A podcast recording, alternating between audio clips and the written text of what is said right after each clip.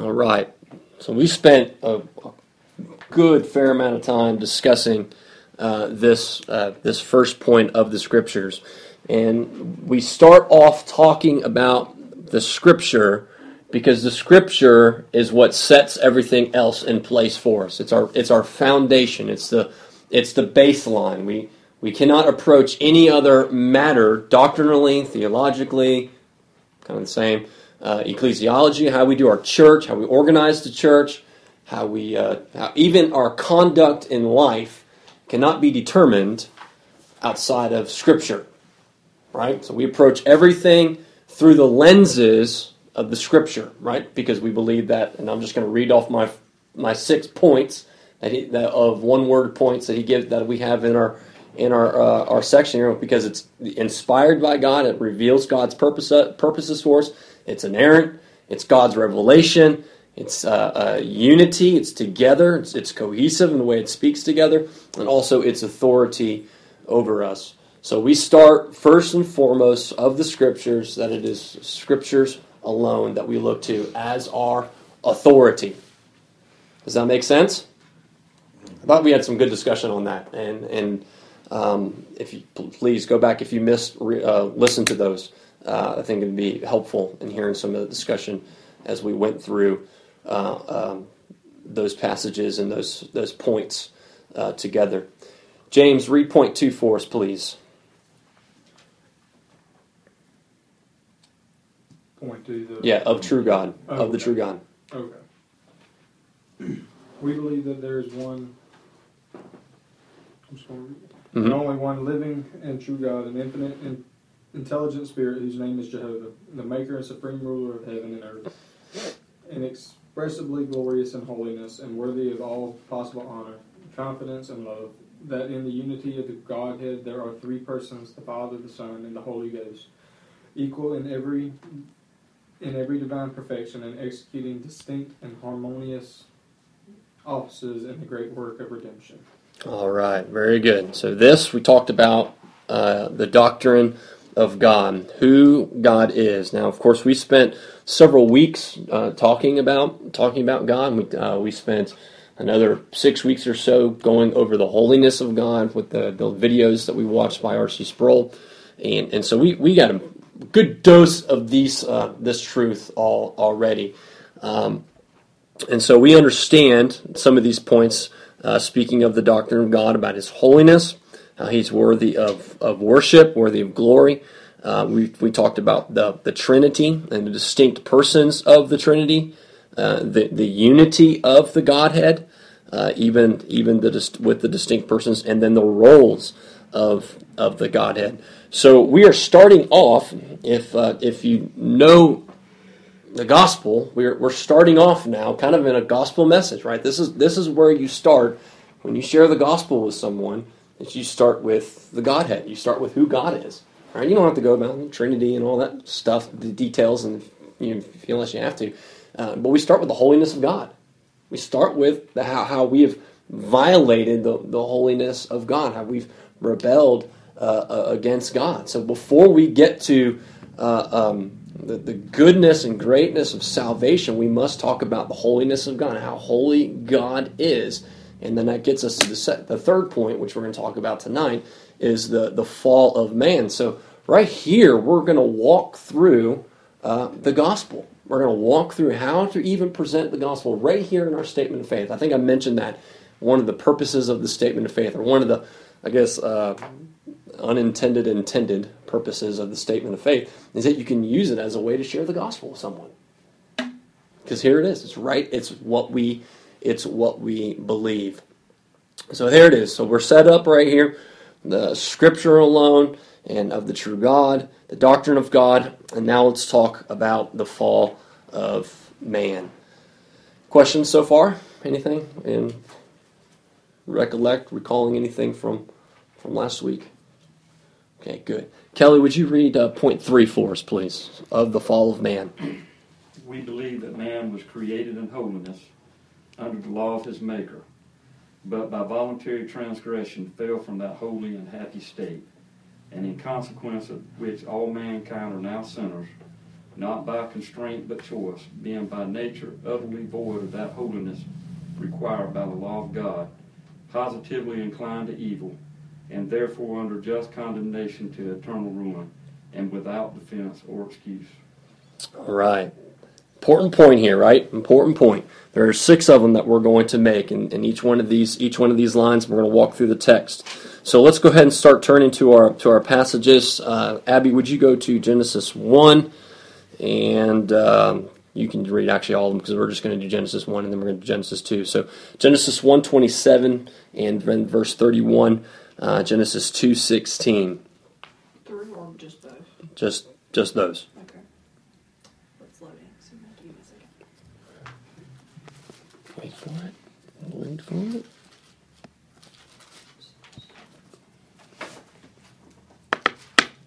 You got it? Yes, so 27. Um, so God created man in his own image. In the image of God, he created him. Male and female, he created them. And then 31. And God saw everything. God, and God saw everything that He had made, and behold, it was very good. And there was evening, and there was morning, the sixth day. All right. Gonna read Genesis two sixteen. And the Lord God commanded the man, saying, You may surely eat of every tree in the garden. Okay. Verse seventeen too. I'm sorry. But of the tree of knowledge, of the tree of the knowledge of good and evil, you shall not eat. For in the day that you eat of it, you shall surely die. All right. So we see verse uh, chapter 1, 27 and 31, right? Points that we understand, points that I think we believe already that God created man, and then when God created man, what did he say that it was? That it was good, right? And in our in our created state, as our as our uh, statement of faith tells us here, is that man was created by God in holiness, in purity, innocent, right? Still separate in in holiness, right? So so so we we get that. We understand it's kind of hard. It's a hard concept for us to understand, uh, and in a sense, it's it's a, a, perfection in a sense, right? And and who and how God has uh, created us. And then we see in Genesis 2:16 though that the command of God was that we were not to eat from the tree of uh, of the knowledge of good and evil, and if we did, we will die. We will surely die. Meaning that even though we were created perfect and pure and holy, there was still the ability to sin. Right? So, um, the way that we would say, and by the way, my, my word for this first point is just creation, right? Uh, for this first point, I kind of give a, a one word uh, summary for each one of these points creation um, and that we were we were created able to sin, and also we were also created able not to sin. So created able to sin and created able not to sin. Does that make sense? The will of mankind at this point was completely free. You get that? At this point, we believe in free will. Man had the freedom here. Created able to sin and not to sin. Okay? Um, and, and under the law of his maker, which we know that to be God. And there's the law, Genesis 2 216. Okay? So here we are. Here's here's the original state of of mankind. Now let's look at point two. But by voluntary transgression fell from that happy or holy and happy state. By voluntary transgression fell from that happy, holy state. All right, so uh, let's see here. Kelly, go to Romans 5, 512 for us. And you just stay in Romans 5 for a while, okay? Because we're going to we're gonna go to a couple different passages there in Romans 5. But look at Romans 5.12. My, my, my topic for this one, or my, my little summary, is moral freedom slash original sin. And you can go there. Go for it. Read it. Therefore, just as sin came into the world through one man, and death through sin, and so death spread to all men because all sin. All right. So here, sin entered into the world through one man, That would be Adam, right? And death through sin, through voluntary sin, transgression of of uh, and transgression, and fell from that holy and happy state. So no longer innocent, no longer pure, no longer separate. In that happy state, right? I think that, that when we get there, happy state, that, that union, that perfect union that we had with God, that fellowship that we had, that we've had with uh, we've had with with God. So so we were created able able to sin and able not to sin, but now but now we are born not able to not sin. Does that make sense? Created not able to not sin. Not to sin.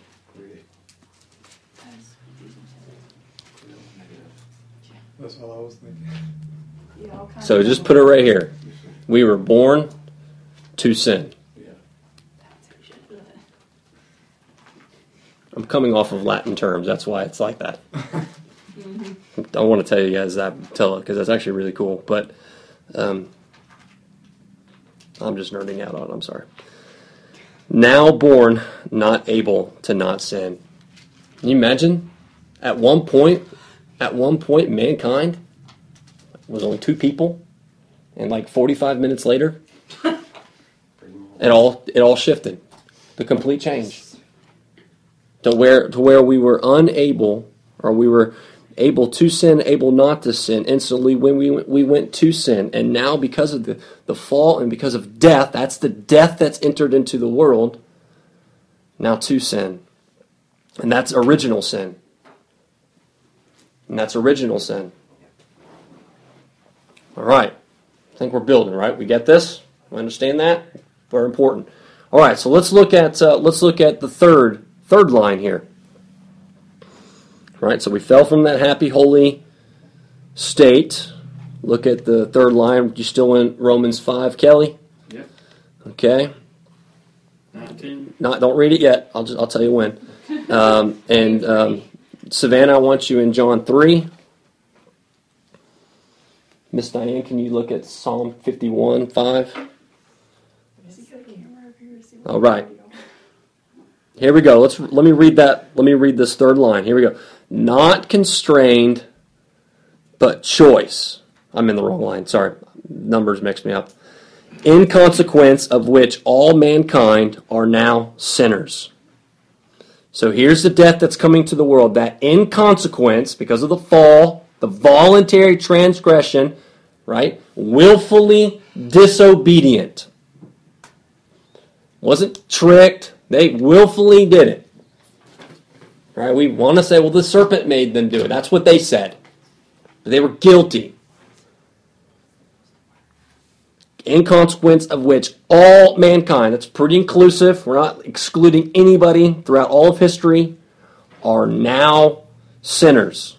So here's my, my little line for point number three the fall of man. Romans five nineteen. For as by one man's disobedience the many were made sinners, so by the one man's obedience the many will be made righteous. Amen. So we have the, the contrast in this passage of, of, of the, the, the disobedience of one man, which was Adam, right? And then the, the obedience of another man, Jesus. One brought death, the other brings life. We'll talk about the, the, the life in the next in our next point, point four of way of salvation. So here we see where sin sin has been imputed, the nature of sin has been imputed to all of mankind from this one man, from Adam. Has been imputed to all mankind because of our father, Adam. John 3 6. Is born of the flesh is flesh, and that which is born of the spirit is spirit. Read that again, everybody listen. That which is born of the flesh is flesh, and that which is born of the spirit is spirit. All right. What is of the flesh, what is born of the flesh is sinners. What is born of the spirit is spirit. Scripture's giving direct uh, um, um, separation, dichotomy between the two. Psalm 51 5. Behold, I was brought forth in iniquity, and in sin did my mother conceive me. Wow. That's pretty, uh, yeah. Read that one more time. Behold, I was brought forth in iniquity, and in sin did my mother conceive me. All right. Brought forth in iniquity, and in sin my mother conceived me. Is David just throwing his mom under the bus here? What is he speaking of? Moral condition. His condition. His, his condition, his condition of the, the fall. How he knows the, the, how sin has come upon him. Now, he, this is, if you know the psalm, Psalm 51 is the, the psalm of repentance, and, and particularly the situation with David and Bathsheba, right? The, the sin there, and then the, uh, um, the, the murder of her husband. And, and we see this is his repentant psalm, like where he repents of it, and, and he sees this sin as being a part of that nature of who he is. Something that he was born with, not something that he just chose, but something that he was born with. Very good. Let's see. um, I was going to read Romans 8 for us. Romans 8 7. For the mind that is set on the flesh is hostile to God, for it does not submit to God's law. Indeed, it cannot. The fall of mankind is as such as that the mind that is set on flesh is hostile to God. Like, not indifferent, not just I don't want to be there, but the state of my, mankind puts us into such that we are hostile to God. Like the little kid who's hostile toward the teacher. That's the hostility of mankind, all mankind, toward God because of the fall. Because of the fall. And we could continue. Right? Can we just continue to, to list off these passages more and more of, of describing the state of, of mankind? Absolutely, we could. So we are um, we are sinners not because we sin. We sin because we are by nature sinners. We are sinners not because we sin. We sin because we are by nature sinners. It's our nature, it's who we are. All right, so there's there's point three. Let's look at uh, point four.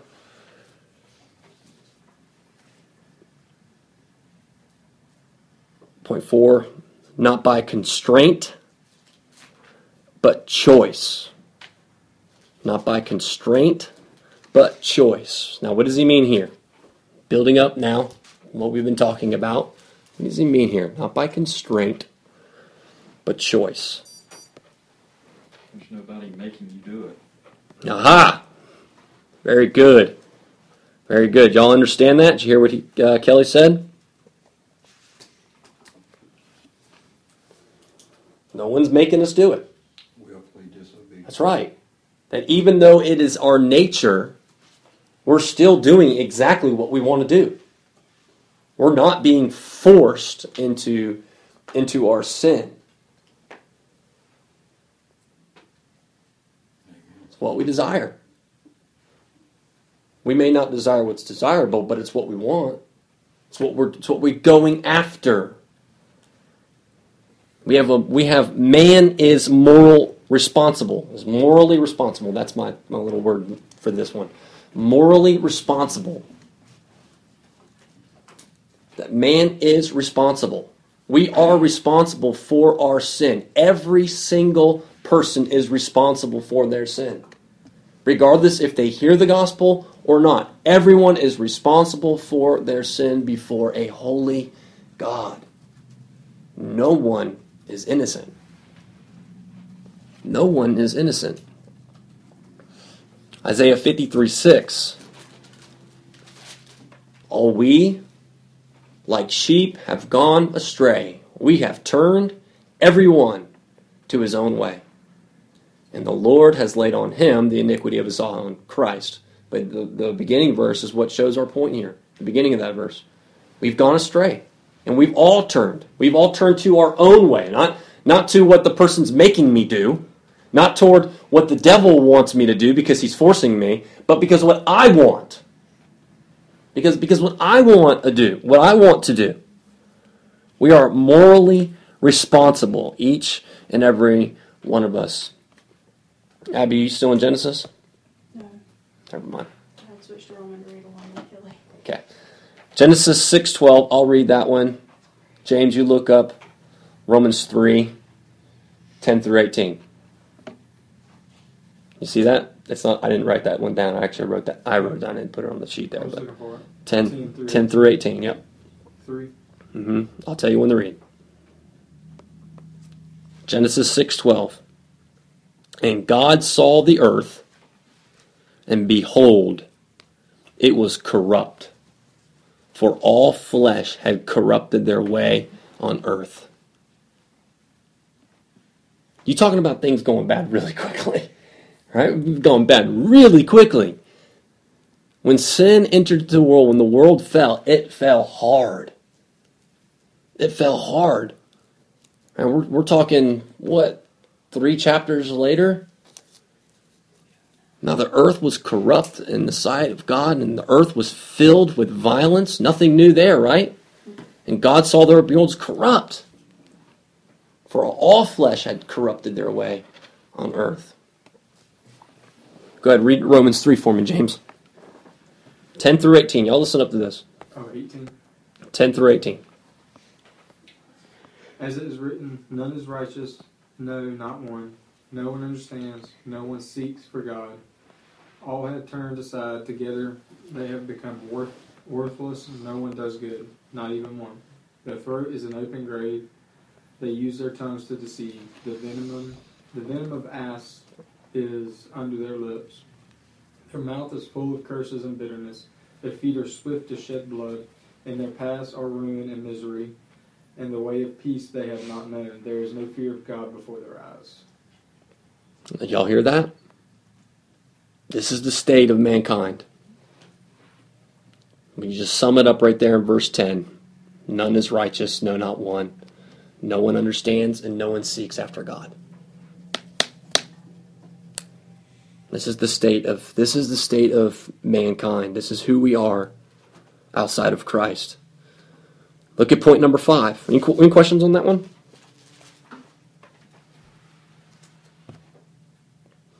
Point number five.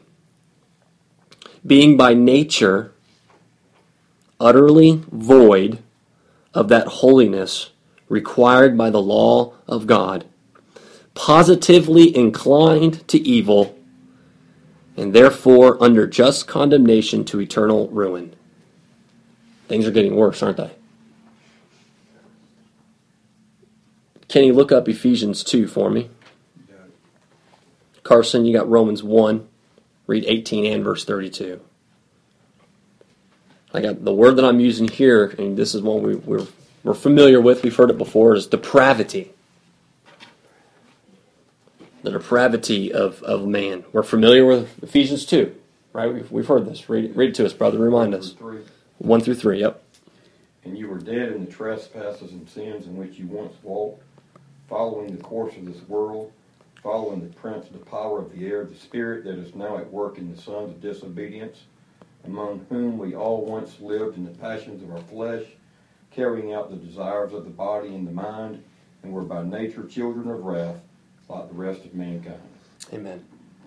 Now, the, the nice, the great thing about that passage is this passage is a reminder. It's a reminder to the church, to Christians. But you were, right? Past tense. This is not who we were, and who we are anymore. If you were in Christ, you're no longer, no longer dead. Verse four. But God, rich in mercy, right? Um, but but look at that. Look at that state. Dead. Following the course of this world. Romans 1, verse 18. For the wrath of God is revealed from heaven against all ungodliness and unrighteousness of men, who by their unrighteousness suppress the truth. For the wrath of God is revealed against all ungodliness, against all ungodliness, against those who are against depravity, those who are depraved, those who are lost.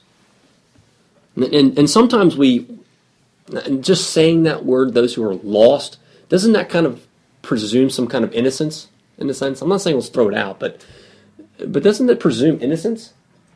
Like- because it makes you think like if you're lost, you're you, Wasn't my fault. You no one told you, or Wasn't my you fault. Make up so much Yeah. excuse. Yeah, that's right. That's right. Right. I'm not saying throw it out. Don't throw that word out. You know, but but think of that because I use it all the time. But there is no one innocent. We're we're depraved. Read verse 32. Though they know God's righteous decree that those who practice such things deserve to die, they not only do them, but give approval to those who practice them. Mm. Speaking of the, the, the unbelieving, lost, I use it again, world, they know God's righteous decrees, and he's, he's speaking of what has been revealed, right? General, this general revelation, and then also the, the, the conscience, right, of, of mankind. There's a, there's a common grace there that we know what's right and we know what's wrong. It says, even though they understand, they know what is right in these areas, right? What does it say? They not only do them, but they give approval to those who practice them.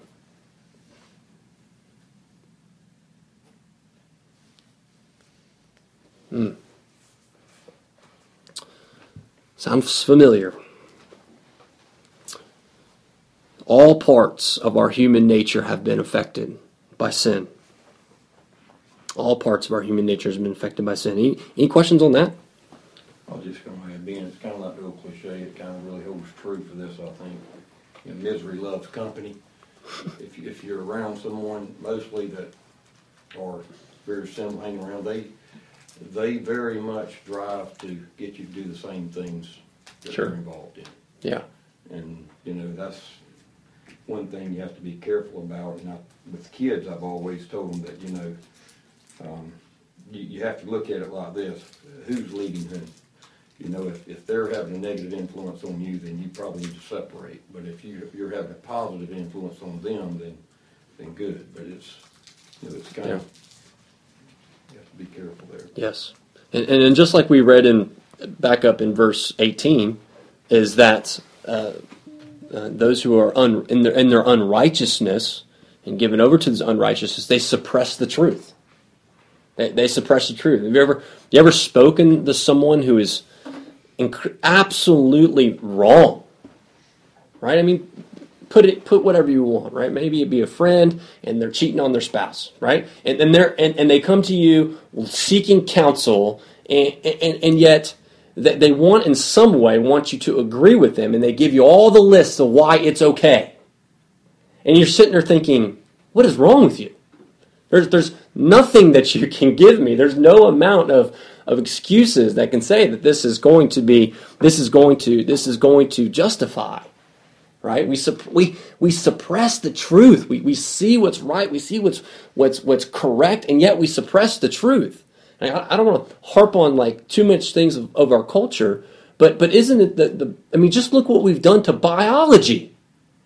Natural biology that we learn in kindergarten. Now we're telling kindergartners that they're wrong.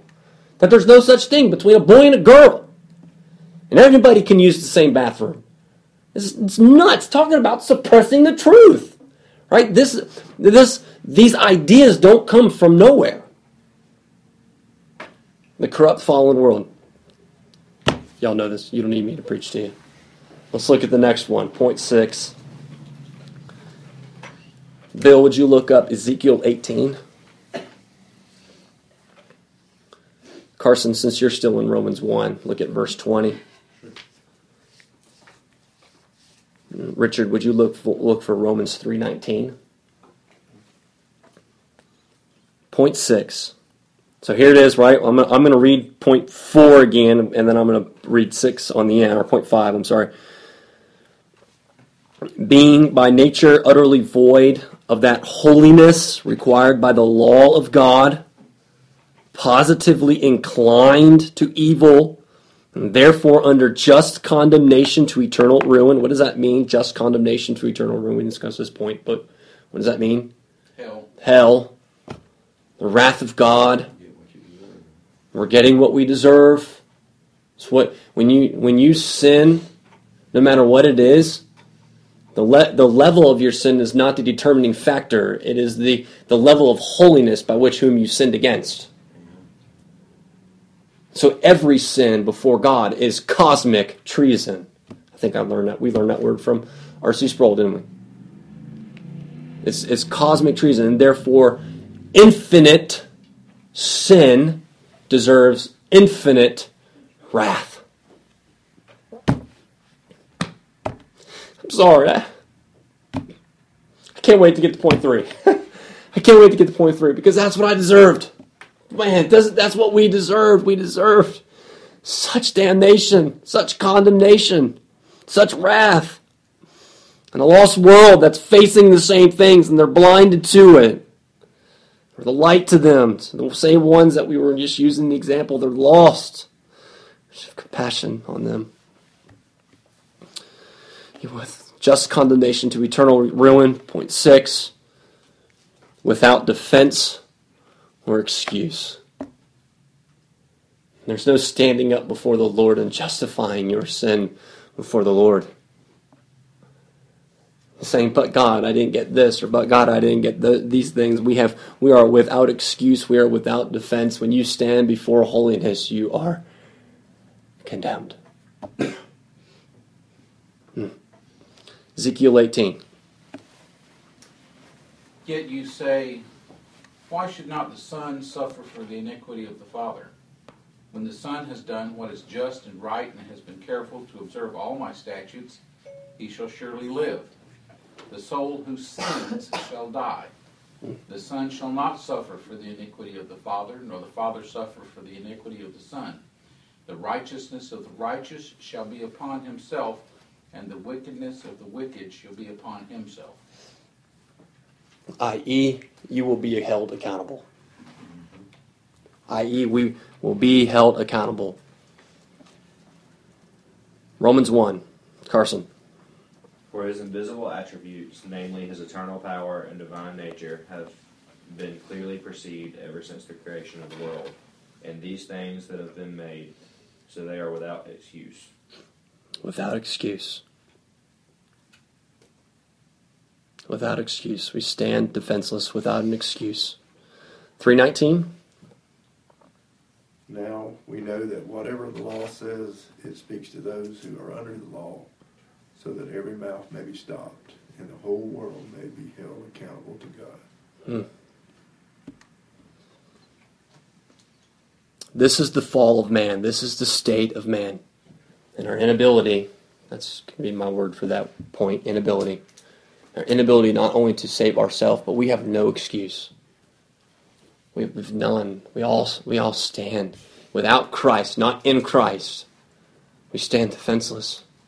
We stand bare before the Lord, guilty before, before the Lord.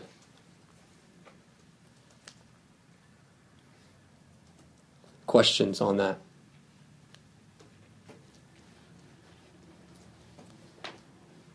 Comments?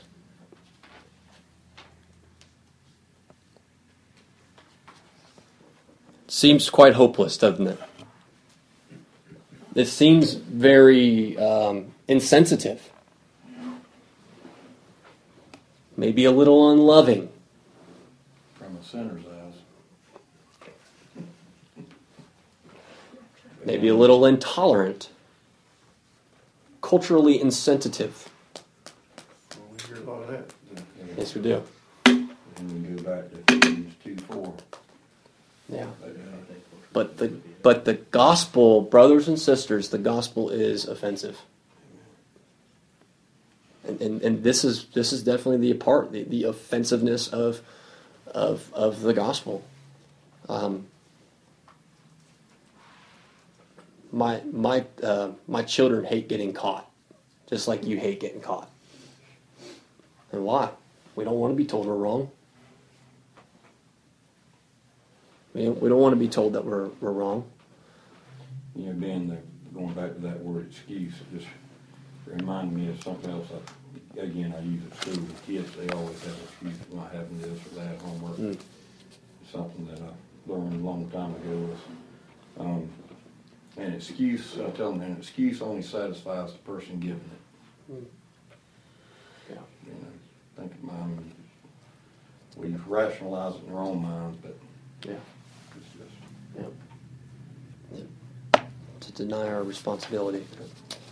Well, let's look at point four of the way of salvation, aka the work of Jesus Christ. So here's, right, we started off with the holiness of God. God's holy, God's infinite, God's glorious, worthy of all worship of all mankind, right worship by which He has described it to be. His Trinity, His unity, and His roles. Yet man, fallen, deserved condemnation, death, separation, eternal ruin and separation from, from God. But verse 4, just like we said in Ephesians 2, verse 4, but God. Here's divine intervention. This is where, where God stepped in.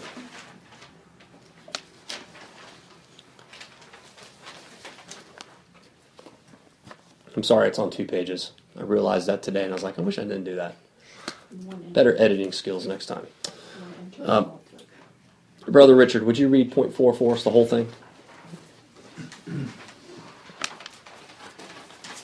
We believe that the salvation of sinners is wholly of wholly of grace through the mediatorial offices of the Son of God, who by the appointment of the Father freely took upon him our nature, yet without sin, honor the divine law by his personal obedience, and by his death made a full atonement for our sins, that having risen from the dead, he now he is now enthroned in heaven, and and uniting in his wonderful person the tenderest sympathies with divine perfections, he is every way qualified to be a suitable, a compassionate, and all-sufficient Savior.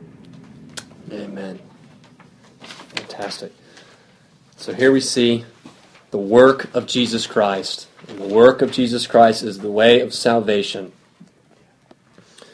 So we believe that salvation of sinners is wholly, W H O L L Y, a word that we don't really use too much, of grace. We'll talk about that in just a moment. Let me assign assign some text. We have a, I want to read a lot of these.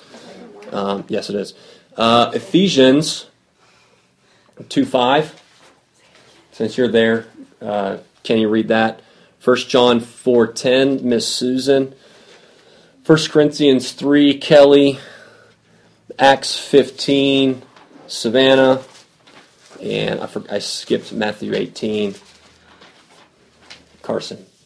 Can you say the word again? Holy. It's, it's written down in your paper. W H O O. W H O. Like, is ho- just holy your word? Holy Okay. grace is what's the, like, what's the next Okay, sentence? that's what it was the next word. Yes. Because, uh, th- yeah, like, I, Oh, the one you word. One I. I put grace alone. Okay. Yeah, sorry. I'm trying to keep up. Okay, You sorry. have one word. You Okay, also- yeah, I know. You also, Carson, don't say that yet. you also was like, you Okay. were also like, oh, it's only one word. It's been like okay, here we go. seven.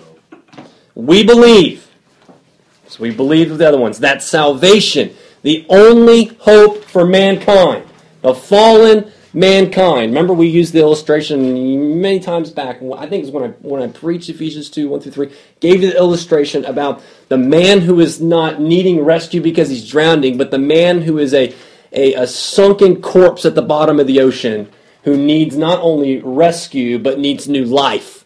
That's the salvation that mankind's needs. So the only way that mankind can be saved, the salvation of sinners, is wholly, W H O L L Y, of grace. Now, I was tempted to change this word holy to something a little bit more like we would use, more like, uh, let's see, salvation is, is uh, solely by grace, all of grace. um, and maybe some others that you put. But but I think that this speaks so much more because it is not just uh, it is definitely by grace, but it is wholly of grace. There's there's not one aspect of salvation that is not done by grace.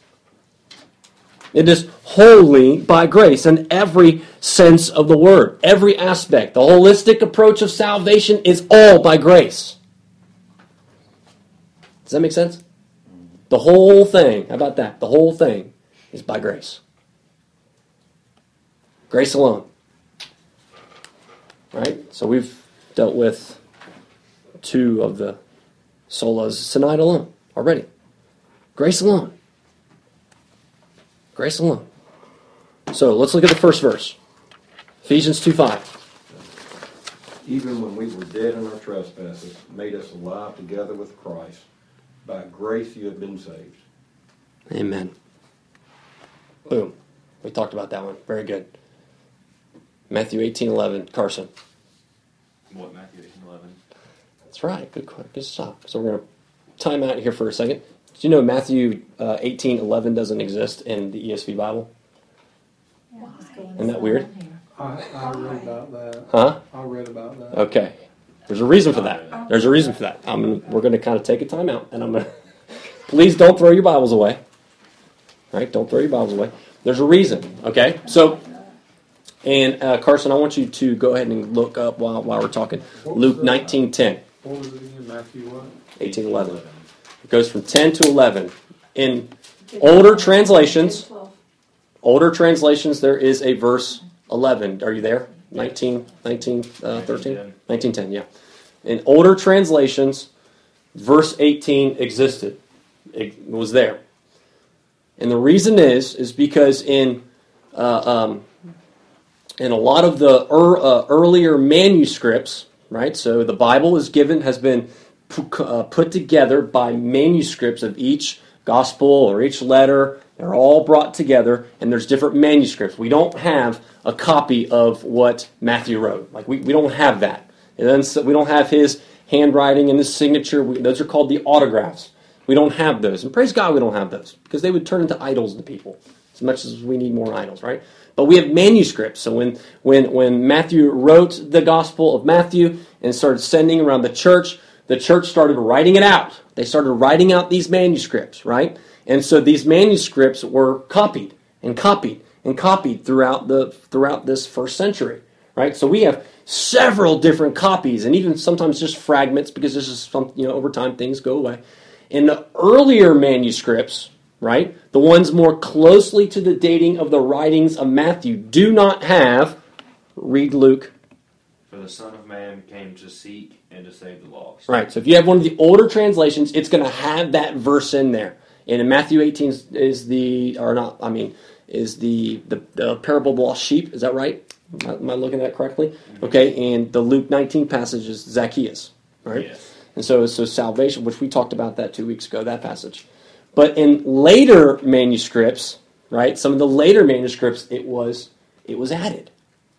And so we have people who are looking at these all these manuscripts and they're wondering why does this these this many over here have verse have that in it and these these don't. Truthfully, they really don't know. But most of them, and particularly the earlier ones, don't. So the ESV translators left it out. And their theory is, their theory is, is they wanted to bring some kind of cohesiveness to to between between Matthew and and Luke. So they added that passage to it. Some of the, the, the manuscript writers, right, those who were who were copying, and and a lot of times uh, they, they think it's because they're reading the parable of the sower, and and it's like absolutely Jesus came to seek and save the lost. I remember reading that and seeing that, and uh, from what Luke read to us or, or wrote to us. Does that make sense? Am I confusing anybody? I know this is weird because you're kind of like, what the world, right? But but that's that's the way it went down. And so now that we have earlier or we have the later earlier, earlier manuscripts and we have the later manuscripts and the ESV translators have a whole lot more evidence to make that decision than some of the people who did some of the earlier translations. Does that make sense? So some of the earlier translations, like a like a King James, will most likely have this passage in it. Will have that passage in it. And reason is is because they didn't have all this evidence that the ESV translators have. So another another thing. So don't lose hope in your scripture. Don't don't tear that page out, right? Or, or anything. But anything, praise God the, of the I think a more accurate translation that we have in the ESV, even compared to the King James version. Does that make sense? All right, completely way off, but I wanted to, to, to show that if you see, well, there's no such thing as that, and why is there, why are they skipping that verse? Does that make sense? It's confusion. Did that breed a lot of confusion for y'all? Okay, well, don't worry about it. huh? I just thought when I looked at it that you didn't know what you, that you had messed up one of the other. Nope, nope, numbers. didn't mess it up. Didn't mess it No, up. Seriously.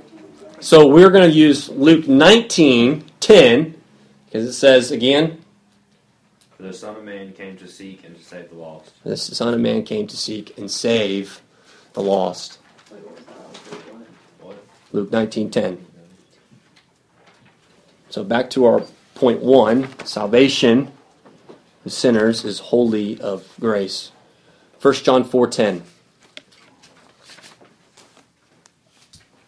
And this is love, not that we have loved God, but that He loved us and sent His Son to be the propitiation for our sins. Amen. So think about that passage. And this is love. Not that we loved God, that He loved us and He sent His Son to be a propitiation for our sins. I think I might have said that right. So, so not that we've loved God first. Right? We, we read that. Our, our state was in rebellion. The state was not in, in, in uh, you know, wanting to be nice to God or something. I mean, it's, it's rebellion. Even in our religiosity, even, even being a good moral person, a part of a church and such, is not salvation. Right? Not that we loved God, but that He loved us first. He loved us first, and He sent what did He do by grace. He He sent His Son to be a propitiation for our sins. And what does propitiation mean?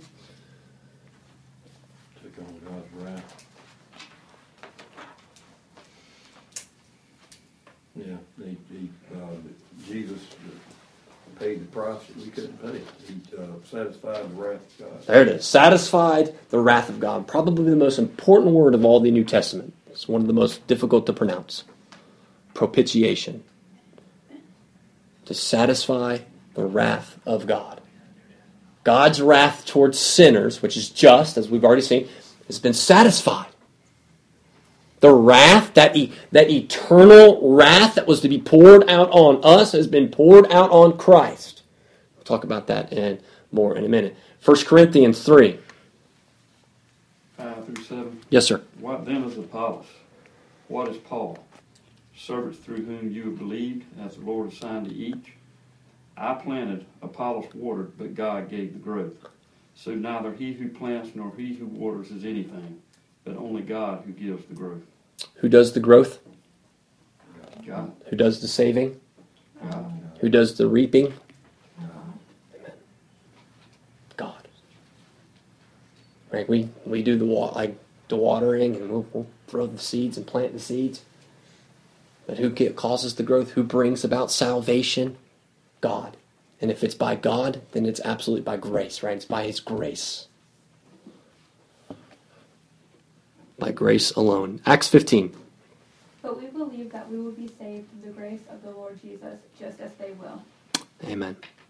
It's building on the point. Grace, grace alone. Grace alone.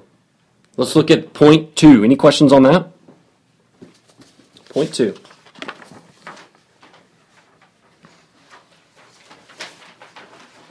Through the mediatorial offices of the Son of God. So salvation that is by grace is through what Christ has done, through the Son of God. Right? As Christ as our mediator, Christ as our high priest, right, what's John 3:16? God's alone, alone, His only begotten Son, that whosoever believeth in him should not perish but have everlasting life through. Christ. Through Christ. Oh, did I say that? Through Christ.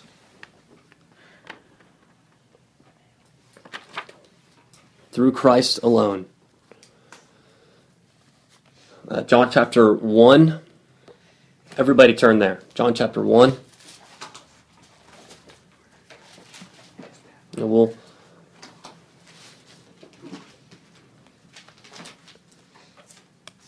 Is Christ alone the Lord? Hmm? Is Christ alone the Lord? Mm-mm, What's the word? What's the word? mediator. You can't tell me you're gonna do something then not. Taking notes. Everybody there? Mm-hmm. Here it says, John chapter 1. In the beginning was the Word, and the Word was with God, and the Word was God. He was in the beginning with God. All things were made through him, and without him was not anything made that was made. In him was life, and the life was the light of men. The light shines in the darkness, and the darkness has not overcome it. There was a man sent from God. His name was John. He came as a witness to bear witness about the light, that all might believe through him. He was not the light, but he came to bear witness about the light. The true light, which gives light to everyone, was coming into the world. He was in the world, and the world was made through him, yet the world did not know him. He came to his own, and his own people did not receive him. But to all who did receive him, who believed in his name, he gave the right to become children of God, who were born not of blood, nor the will of the flesh, nor the will of man, but of God. And the Word became flesh and dwelt among us. And we have seen his glory, the glory of the only Son from the Father, full of grace and truth. Here's Christ bringing us salvation. He came into the world. It's all through him. It is through Christ. Salvation alone. It's by grace alone, through Christ alone.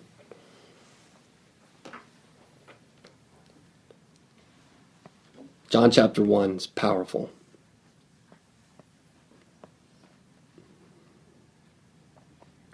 All right, we'll do one more. Let me do one more.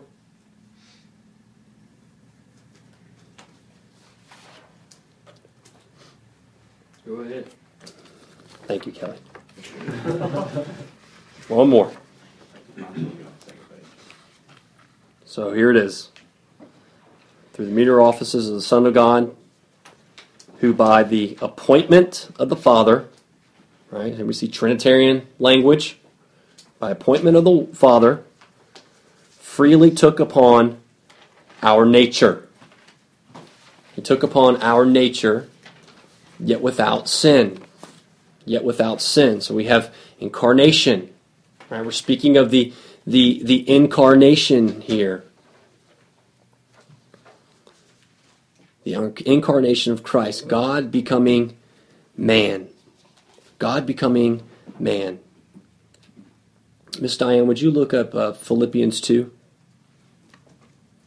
Philippians 2, 6 through 7. And Kelly, would you look up um, Hebrews 2, not Hebrews 2, I'm sorry, Hebrews 14. I'm sorry, forgive me. Hebrews 2, 14 and 15.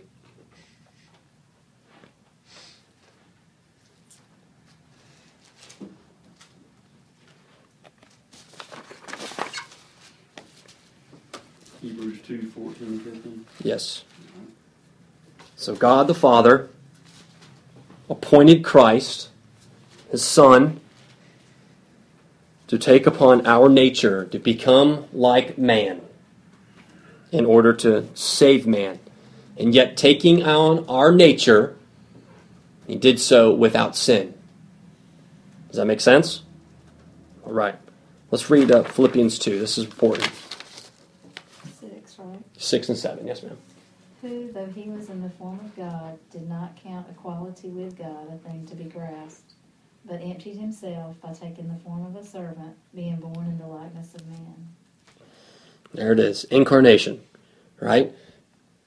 Taking off the, putting aside, putting aside, becoming man.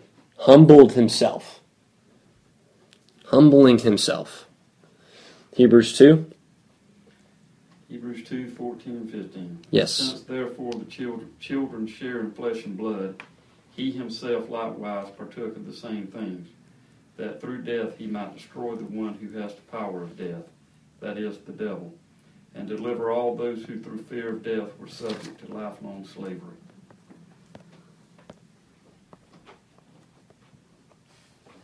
All right. Here it is, right? Children share in the flesh and blood. Himself, he took on the same things. He took on the same things so that he would destroy the power of, of death. So here's Christ, God becoming man. What a, what a mystery. Right? This is this is such a mystery. How does how does God, infinite, as we read in, in a uh, right back before in John chapter one, who was right there in creation, part of creation, e- e- eternal, pre-existent himself, how does God put on put on flesh and, and yet not be stained by sin? Right, here's we have the we have the, the, the two natures, right? The, the two natures of Christ, the nature of man, of him being man in flesh, and yet his and the Godhead, the deity. Anybody know what the uh, um, the fancy theological term for those these two natures are in coming together? Anybody know? It's a cool word. The taking on the, the two natures and, into one person. Anybody remember? Might know? It's called the hypostatic union. The hypostatic union. I was actually, I'm kind of seeing Bill remember. I'm just kidding. The hypostatic union, really, really cool, man, because it's a, and it was something that was dealt with, right? This was something that the church has been dealing with, and, and it had been dealing with, and it's still being dealt with. People still want to deny the deity of Christ in one way or another, or they want to deny the, the humanity of Christ, because surely God couldn't become like us. How can, or, or other, other way around, how could, how could he really feel the way that we feel? He must be more of a man than he is more of God. That Gnosticism, basically? Yeah, there's a yeah early forms of it. Absolutely, yeah. Um, and and uh, this this idea, this this union of two persons and uh, or two natures in, in in one man. Thankfully, the, the church settled this. Right, orthodoxy. This is this is right orthodoxy. This is this is right, and it's good for us to know this. Right, to to know this because this is what um, false religion and false teaching goes after. Right, they go at Scripture and they go after Christ. They go after they, they go after him, right? Jehovah's Witnesses. This is what they do. They, this is what this is what they go at. They don't believe in the hypostatic union. Mormons. They don't believe in the hypostatic union, right? And and so this is this is very important, right? That that Christ, although taking the form of of man, was unstained by sin. He is the impeccability of Christ, the sinless nature of Christ. He was without sin, and it had to be so to accomplish salvation. If he sinned, then he was just like us. Then he was just like us. If he was just a really good guy, then he's just like us, and salvation is not has not been accomplished. All the more reason the importance of the virgin birth. Yes. Very much. So there we go. So we did grace alone, mediator, incarnation. Next week we'll cover the, the next four and we'll get on to we'll get into justification. Any any questions so far? Give me your little three little headings again. Okay. Grace alone. Yeah, grace alone. I, I- I put mediator. And then incarnation. Yet without sin. Yet without sin. Impeccability. Put impeccability. It's right there. Incarnation, impeccability. Two C's. Uh, yes. And y'all saw that when we looked at these verses, particularly in Philippians 2 and uh, and, and in uh, Hebrews 2, this, this very case, very case of, of, Jesus coming in the flesh. He wasn't, he wasn't just a spirit that looked like a human being, right? That was, um, that was a, some people believe, right? Or he was just a man who just called himself God, right? Right, so this is real important here.